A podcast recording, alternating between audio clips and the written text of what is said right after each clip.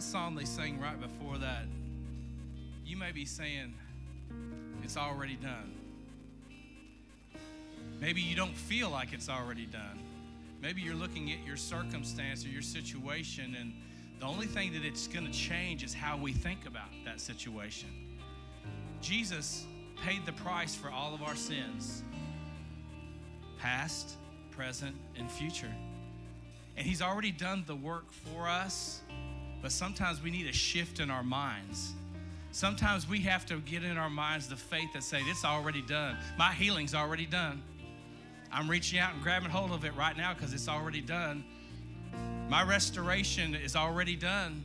My addiction is already done. You got to sometimes you just got to hold on to that thing and you got to change the way you think about that thing. So this morning, just just for a minute, let's lift our hands and let's release that thing or those things. Let's release them to God and let's go ahead and say it's already done. You did it. So, Father, we come to you right now and I speak release and I speak an end to negative thinking, Lord. We just come to you this morning and we give you the praise. We have our hands lifted high, not because we're something, because you're something. So, God, we come to you today and we, we want to take advantage of this atmosphere that's going on in this place right now. And we want to just lay it all out to you, give it all to you. Help us, Lord, right now to release everything that we need to release to you and to change our mind and know that it's already done. Already done. Already done. In Jesus' name. Come on, let's give Jesus. Oh, he oh, he's better than that. Come on. Oh, thank you, Jesus. Thank you, Jesus. Thank you, Jesus.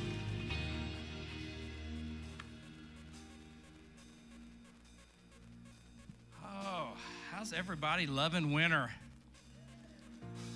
If y'all are saying you love winter, I can tell you you can sit next to this lovely lady up front here and she'll tell you how much she does not like winter. So uh, uh, I don't like to be cold. I actually would rather be hot than cold. And that sounds like a, another message right there.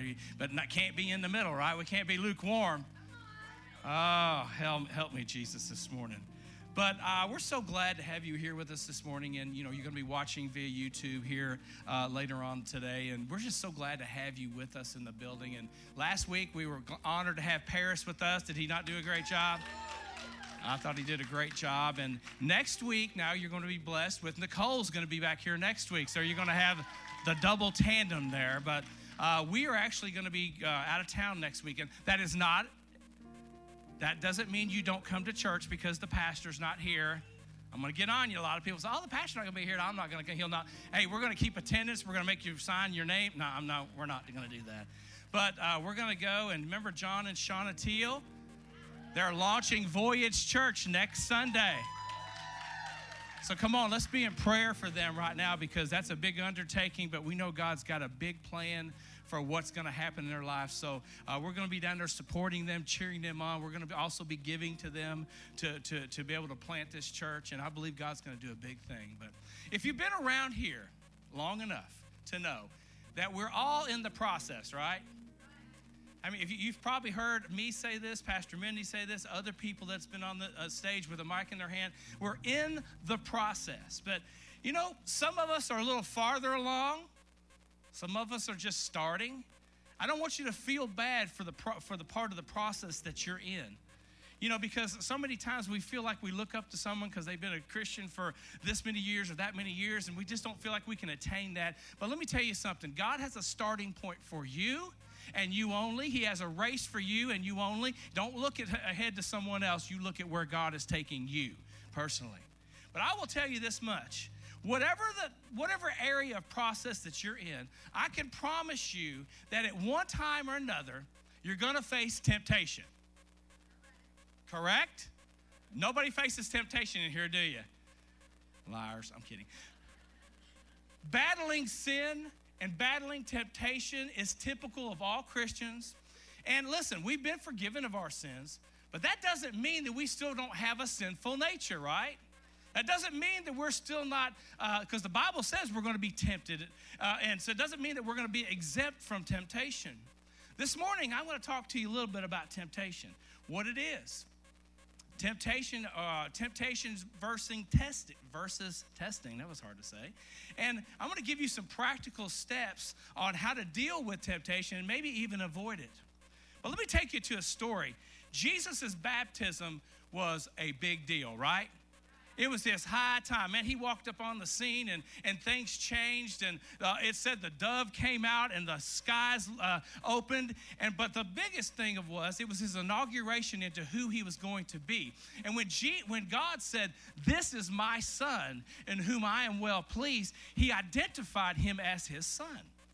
So uh, it was the time when he got the power of the Holy Spirit came upon him too. But here's what Jesus did not do He didn't go back to Jerusalem, He didn't make a TikTok, He didn't get on Instagram. He didn't do anything like that to bolster himself. The Bible says in the next verses after that happened, it said he was led into the wilderness to be tempted of the devil. Oh my gosh, you know, there was the biggest, biggest day of his life. And soon, the very next verse says he was led in the wilderness to be tempted by the devil. Can you say wilderness with me? Wilderness. That's a good word. Wilderness. Say it again. The devil always tries to do something, he always tries to cause trouble when God is doing something big in your life.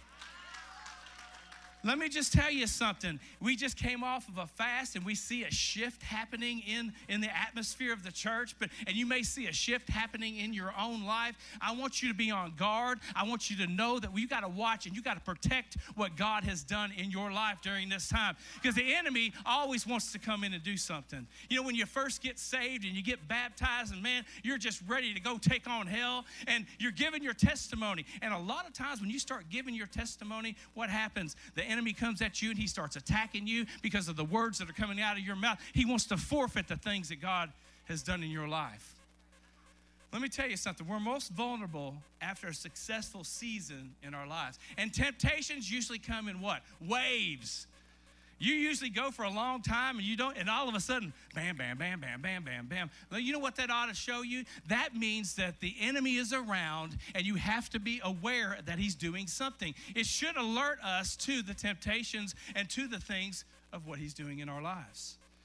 Today, I want to preach a message to you called some of you older folks will get this in here. Seasoned. Sorry, let me, let me change that around a little bit. We're seasoned in here, we're not old.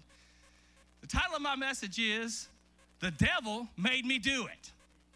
Anybody remember Flip Wilson? The oh, uh, okay, I, I, see everybody, the older folk. Yeah, I remember Flip Wilson.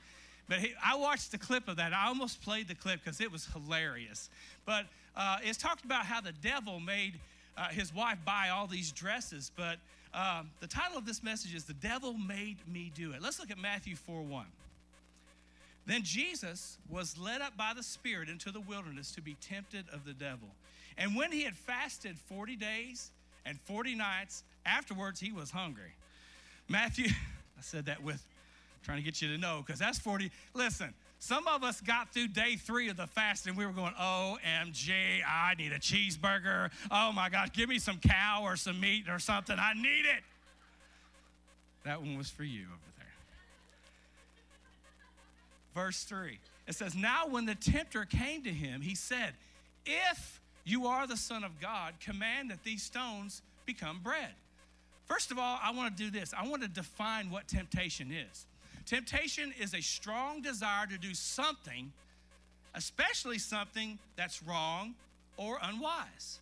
Another word used in that, too, you know me, I love definitions, is enticed.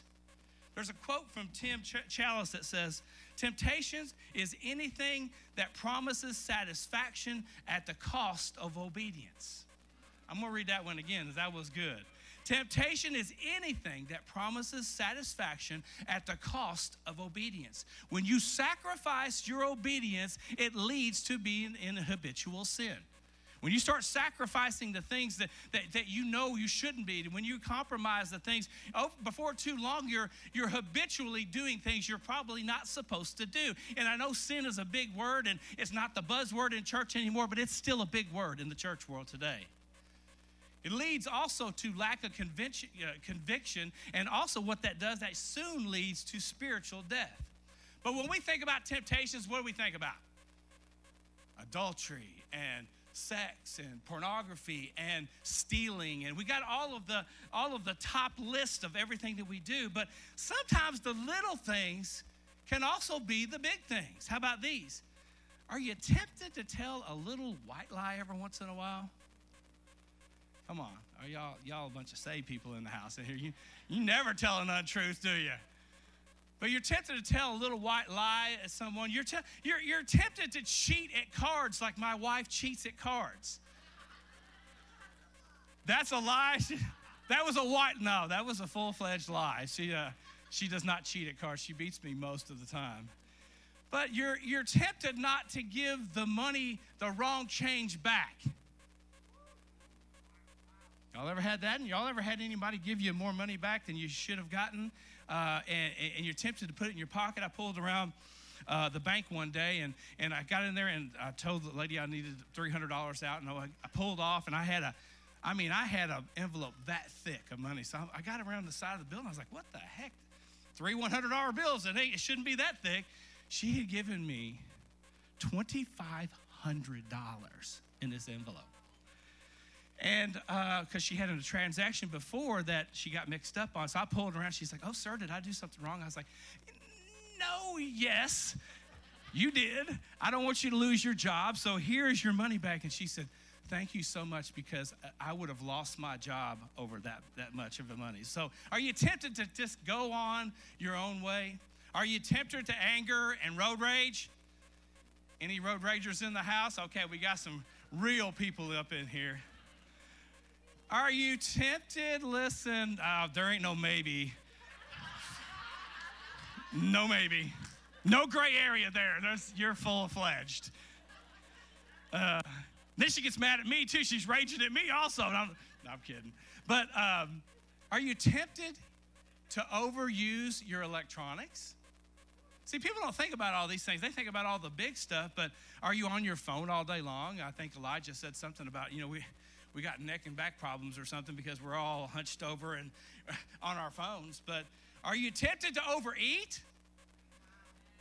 Fat Jimmy's has got a great buffet, right, Bruce? And Bruce told me that he's a lot of time tempta- he gives over to the temptation to eat too much because you know when you go to a buffet, you got to get all you can get, right? Because you might not get to eat for four more hours.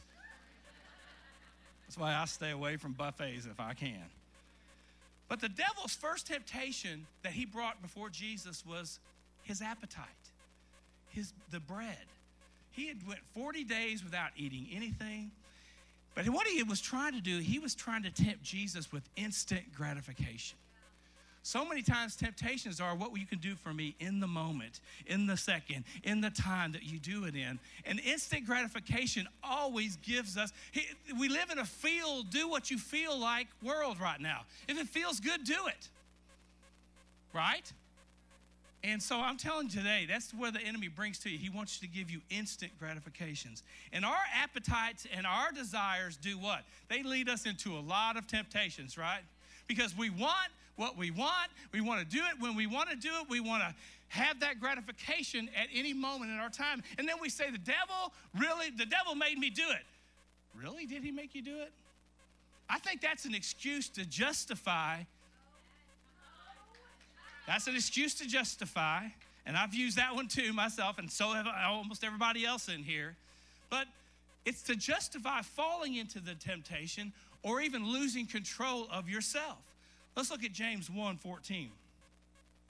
It says this, but each one is tempted when he or she is drawn away or listens to his own desires or enticed or attracted to. No, Larry, don't look at the light. It's so beautiful.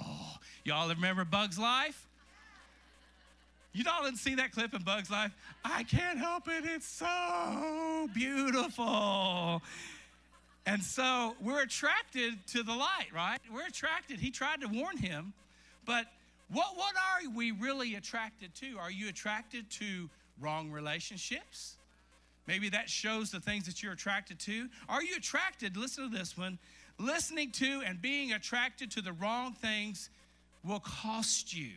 Sometimes these things we're drawn into addiction, we're drawn into bad relationships, but the biggest thing we're drawn into is our negative thoughts. Our negative things. Sometimes we're it's okay to have a bad day every once in a while, but when it's 7 days a week, you got to start figuring out something. Come on, have you ever been around those people that are always in a bad mood or always having a bad day? You're allowed one of those every once in a while. You get a PTO day on that one one day, but you don't get no more of those. That's it. You need to come in here with a, oh man, come in here with a smile on your face every once in a while. Oh, I'm going on here. I'm getting people mad at me. Verse 15 says, Then when desire, listen to this, has conceived, it gives birth to sin. And sin, when it's full grown, gives birth to death. It starts with a thought, maybe even a tiny little seed, and it grows in the body. It's just like a, a, a baby growing in the room. You know, it's in the womb, and it's conceived, and all of a sudden it, it starts to grow inside of you until it's actually birthed and comes birth. That's how sin does. It starts out as a little seed. It starts out as a little thought. It starts out as a little um, just something like that. And before too long, it's conceived and it's birthed into something that you didn't really want to give birth to. Says when it grows up, it gets it turns into addiction and even spiritual and physical death. Listen, temptation, I'm going to say this, is not a sin. Jesus was tempted, but giving in to that temptation is the part of that's the sin. Well, let's look at the devil. Here he goes again. Matthew 4 6. And he says, If you are the Son of God, jump off. He took him up to a high pinnacle and he says, Jump off, for the scriptures say he will order his angels to protect you, and they will hold you up with their hands so that you won't even hurt your foot on a stone. His second temptation was testing and trusting God. Another word for tempt is to test or to prove. The big difference between God and the devil is God will test you, the devil will tempt you. Giving in to temptation always leads to death. The word says the enemy comes to steal, to kill, and destroy. He wants to steal your joy. He wants to kill your dreams. He wants to destroy your future. That's all he's designed to do is that right there. But also testing leads to growth. If you're going through a, oh, I'm not going to get ahead of myself. Sometimes we think the wilderness is just some place to, uh, uh, uh God has sent us because he's mad at us. But sometimes testing will lead you to growth. Remember, trials without God will break you, but trials with God will make you.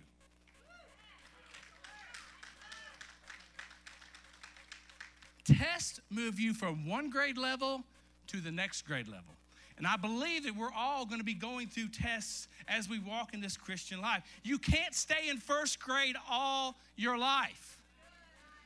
God takes you from step to step, and maybe you're a baby Christian in here today or, or someone who just came new to the faith. Keep on stepping, keep on going, keep on trusting because the things that He's trying to do in your, in your life right now might take some processes and some steps to get through. Testing doesn't always mean failing. The opportunity to succeed can faithfully prove to you and to everyone else, uh, around you who God really is.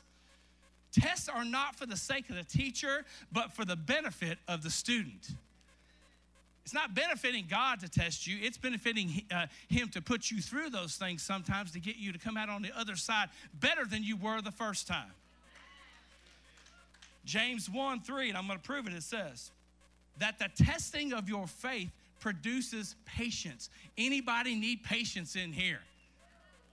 Oh my gosh. You better turn, red light, turn. Come on. But here's the thing God's tests move you forward. He looked at Abraham and said, I want you to get out of your country. He said, I want you to leave your family. I want you to leave everything that, that you know. And then he had to wait for a hundred years to get the promise that God said he was going to put in him. But you know what? Abraham is known as the father of our faith because he passed the test. He could have stopped at year 80. He almost they had a little hiccup there around eight, year 80, but a big hiccup, but he could have stopped. He could have stopped trusting God, but he said, God, you told me this, and I'm going to believe this. First Peter 4 2 says, Dear friends, do not be surprised at the fiery trials or ordeals that have come to test you as though something strange has happened to you. There's a story also in the Bible where the king of Babylon set up a, I'm preaching like nine different uh, messages here, but the king of Babylon set up a, a large idol out in the middle. He told everybody to bow to it. And just about everybody, no, I'm sorry, everybody bowed to it except there was three Hebrew children. Can y'all name those three Hebrew children? Shadrach, Meshach, Abednego. Yeah, here we go. They were the ones that wouldn't bow because of their strong belief in God. So the king was ticked off. He was like, No, you're going to bow to me. He gave them another chance. They still would not bow. Then he says, If you don't bow to me, I'm going to throw you in a fiery furnace. That had to be a big test, right? Can you think about this? All I got to do is bow down and I won't get burned alive. But they decided not to. He threw them in the flames. But let me tell you something. The Bible said this not only did they not get burned, not only did they not even smell like smoke when they come out, but it all, whew, I'm about to get happy in here. It said, it said God was himself was walking around in the fire with them. Sometimes God won't take you out of the trials, He'll be with you in the trials. Some on, the, the testing that you're going through, the things you might be going through right now, I'm telling you one thing, God is right, right there in the middle with it. He's right there in the middle of your walk, Andy. Every single day, He's there for you. Every day. So keep walking. Israel was in the wilderness. Say wilderness. Trying to keep y'all on your toes. They were in the wilderness for 40 years wandering around. Why? Because they were disobedient. They were grumbling. They were complaining. Their test in the wilderness revealed just how easily the Israelites could forget God and how what God had done for them. It's just like us, though. We get going and we forget how good God is. We fall back into patterns of gossiping and complaining and, and pride and anger and selfishness. We see that God can put our test put us to the test with our patience, with our faith, and even with our hearts. Let's, let me look at the, here comes the devil again at Jesus. Matthew 4 8. It says, Next the devil took him to a peak of a high mountain and showed him all of the kingdoms of the world and their glory.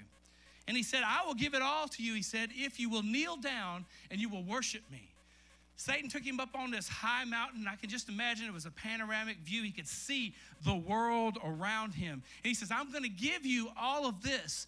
His, he offered Jesus rule of the earth with this temptation because he wanted to talk to him about being powerful, about being popular, about having approval, or even having things that you could look at. He was tempting Jesus with the power of popularity. We live in a celebrity culture, right? We look up to movie stars. We look up to uh, actors and actresses. We look up to musicians and sports people. And then, because we look up to them, we start to idolize them. We start to want to be like them. We start to be really attracted to them. And we find out down the line that, you know, because our lives are seen boring or our lives seem mundane, we just feel like we have to have our identity in someone else. Only to find out that these people, they put their shoes on the same way we put our shoes on. They tie their, you know, they do the same things that we do, but we put them in a higher place. Uh, Jesus didn't need to be the celebrity. He didn't need to be somebody. Popularity was not his goal. He, was, he wasn't concerned. He was a beast, man, I'm telling you. He wasn't concerned about what everybody thought because he walked up in the temple and he told everybody, all those religious folks, what he thought about it half the time. He didn't care if he was popular because you know why? Because his identity was secure in the Father. We are tempted, we are tempted to do things to seek approval. We need to try to play any people pleasers in the house, but y'all, oh my gosh, y'all are some saved people. I'm telling some truth up in here. We need to always be pleasing other people. Unconsciously, we think, you know, if I just do enough to please them, I'll be safe for just the moment, you know. But you know what it does after a while? It makes you feel overcommitted, underappreciated, and you think people are upset with you all the time when they're really not mad. Does anybody ever think somebody's mad at them all the time? Man, I, I said this, and somebody might. Y'all are y'all are like some real honest people in here. This is great because we're about to have an altar call here in just a little bit. So, uh, so I expect to see a full altar. No, no, no. Y'all are just telling the truth, so you may not have to get, get saved all over again. But you never. You gotta. I, can I just release you? You're not going to please everybody. You probably won't even please half of everybody. You might even not even please a quarter of everybody. But I'm telling you one thing right now you have to be pleasing to God and not worry about what everybody says. You got to start believing that I'm defined by God. I have the approval of the Father, and because I'm a son and I'm a daughter of the King, I don't have to worry about what you think. We're tempted to worship things. We have a desire for a home, it's okay. We have a desire for money and we have a desire for stuff.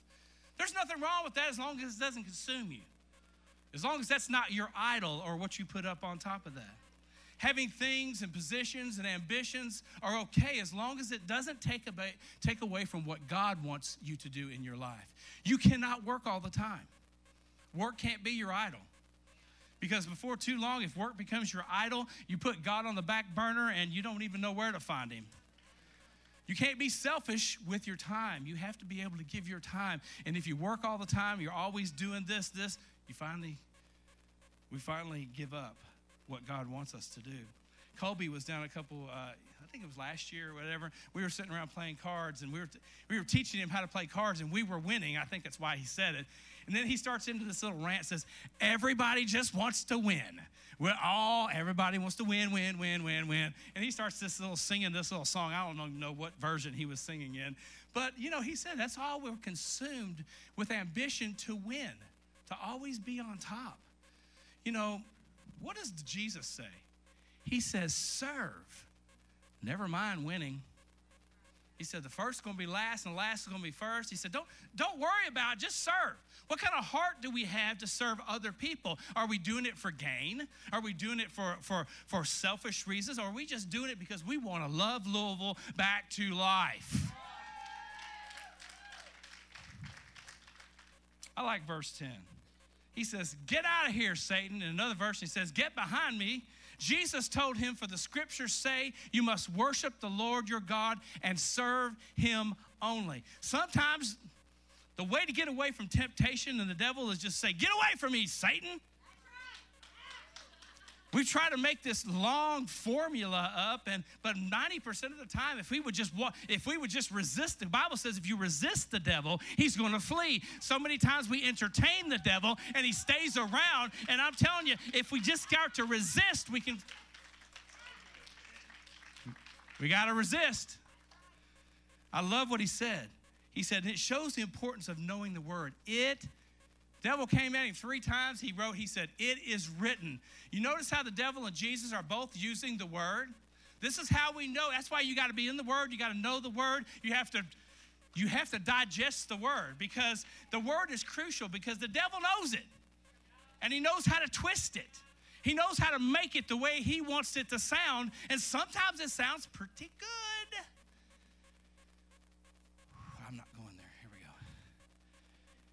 That's why we need to stand on the word. That's why I said for the last month, get in your Bible, get you some word inside of you. There, here's the part right now, Ashley's favorite thing. This is our time to take notes. If you haven't taken notes yet, you need to write some of this stuff down because it'll change your life. Y'all got, I don't, I don't see, oh, I see some notebooks. Hey, I see some phones coming up there. That's awesome. How do we deal with temptation? Can, I read this to you? Discipline can be your friend. Although it's difficult, discipline is temporary discomfort that can lead to a permanent, lasting result. Discipline can be your friend. Remember that on your third set, lift, lifting weights or on the elliptical. Discipline can be your friend when you're on the eighth mile of a 25 mile or 24 mile run or whatever. Discipline can be your friend. But so many times we discard discipline because we don't want to be dis- disciplined. Sometimes we make bad choices because we're not healed. And so many times we got to understand that, that we've all been through traumatic things in our life. We've all had some things that have happened to us. And we have to learn how to deal with those things. And and you know what? A lot of times we still live in regret. We still live in shame. We still live in fear. And you, but I want you to know this morning your trauma or your past doesn't have to define who you are. Isaiah 43 18 says, Forget the former things. You may not have this one. Forget the former things. Do not dwell on the past. In the chosen, there's the there's the chosen plug. Stephanie, I'm glad you're reading the uh, listening to the chosen. Glad Bruce finally got you in there. But Matthew's statement from the last chosen says people are out there want to define us by, by what we have done in the past. But we act differently now because of Jesus. I thought that was so profound. The Bible says we are a new creation. Behold, the old things are gone, and He's made everything new. Well, you know what you what you thought was a mess, God wants to turn into a message to help someone else because there is someone out there that only you, only you can t- change. You know why? Because you've been through it.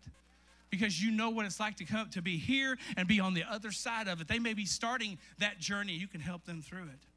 Listen, I'm telling you, you can have victory over your past, over your hurt, over your pain, but you got to allow the Holy Spirit to transform you by His power. How do you deal with temptation? Number two, you got to guard yourself. You got to guard what you see, you got to guard what you hear, you got to guard what you say. Who are you listening to and what are you listening to? James 1:26 says, oh, James is pretty brutal. If you claim to be religious, but you don't control your tongue, you're fooling yourself and your religion is worthless. It says the tongue is a little member, but what? It's got a lot of fire and flame that comes out of that tongue, right? What you say and what you hear, but mostly it's about what you say. But I'm going to tell you something. Gossip is not only what you say, is what you allow to come into your ears right? If you're entertaining something that's probably not right, you're probably just as guilty. No, you know, probably. You're just as guilty as the person saying it. So sometimes it ain't what you always what you say, it's what you listen to. And listen, you got to set boundaries. You got to set boundaries with your family. You got to set boundaries with your friends. You got to set boundaries with your social media and your electronics. You got to do all of those things to guard yourself. How do we deal with temptation? Number three, we got to change our friends and our relationship. Does it matter who you run with? Does it matter who you run with? It says, Show me your five friends and I'll show you your future. It matters who you run with and who you go with. And the Bible says to be in the world, but not of the world. That don't mean you got to wrap yourself in the Christian bubble wrap. It don't mean you got to be inside of your little bubble and say, I can't let the world touch me, you know. No, the Bible says to be in the world, but not of the world. Listen, there's a world out there that needs you to talk to them. There's a world out there that don't need you wrapped up in bubble wrap. They need you to come out in them and get dirty with them. So I'm telling you right now, you gotta you gotta surround yourself with the right people. Number four, don't get disconnected. This is a big one. This is a big one for the last couple years in church. COVID got us disconnected. COVID still got us disconnected, you know? I mean, it's still crazy the amount of people that are sick and, and it's influencing, but don't get disconnected. Because what happens when you get outside of community, you lose accountability, you drift away and before too long you know you're you're tired and you're weary and we've had people uh, text us and call us and say uh, uh, you know man i'm just i'm going through all of this stuff and you know i've not seen you in small group in two or three months I've not seen you in church in the last two or three months. You cannot afford to get disconnected because when the enemy isolates, he dominates. Pastor Minnie, that's what she says. I'm giving her the quote. But you drift away. If you run alone, here's a quote, I couldn't find the author. If you run alone, you'll run fast. But if you run with the right people, you're going to run far. So many times we're running fast and we're not getting anywhere, but if we get with the right people that set the right pace, that takes you into the right place, they're going to get you where you need to go. You got to give credit. Here we go. Don't run this race alone. We're better together. And when we get connected, we can share our struggles. We can have good friendships. And that's why our small groups are very important to get plugged into one of those. Strengthen one, one another. We got to pray for each other. And listen, we can accomplish more together than we can alone. Ecclesiastes 4:12 says this. A person standing alone can be attacked and defeated, but two can stand back to back and conquer.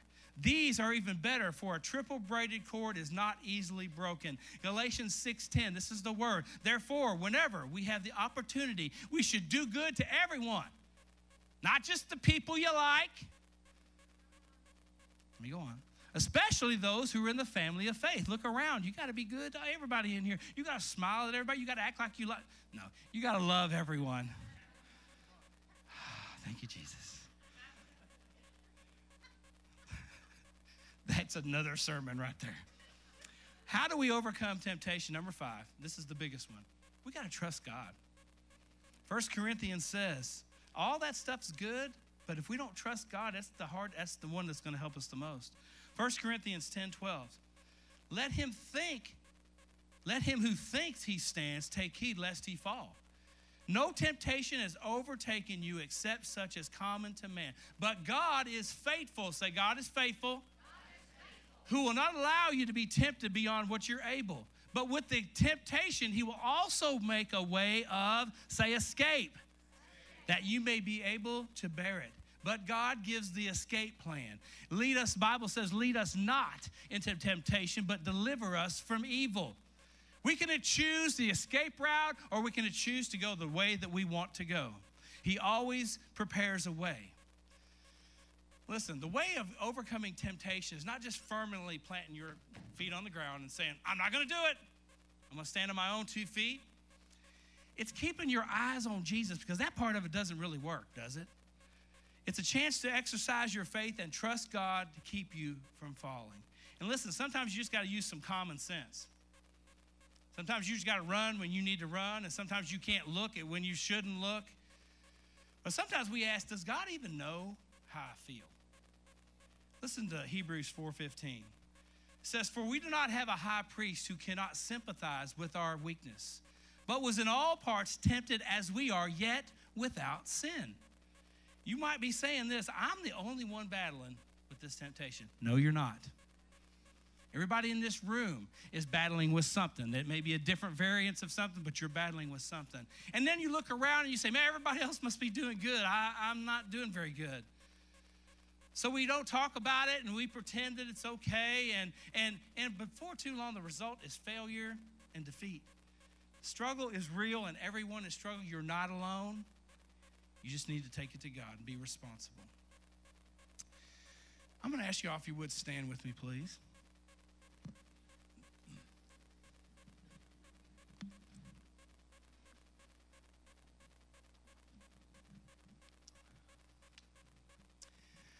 Maybe you're here today and you're maybe going, we said this word wilderness several times. Maybe you're here today and you're going through a wilderness time in your life.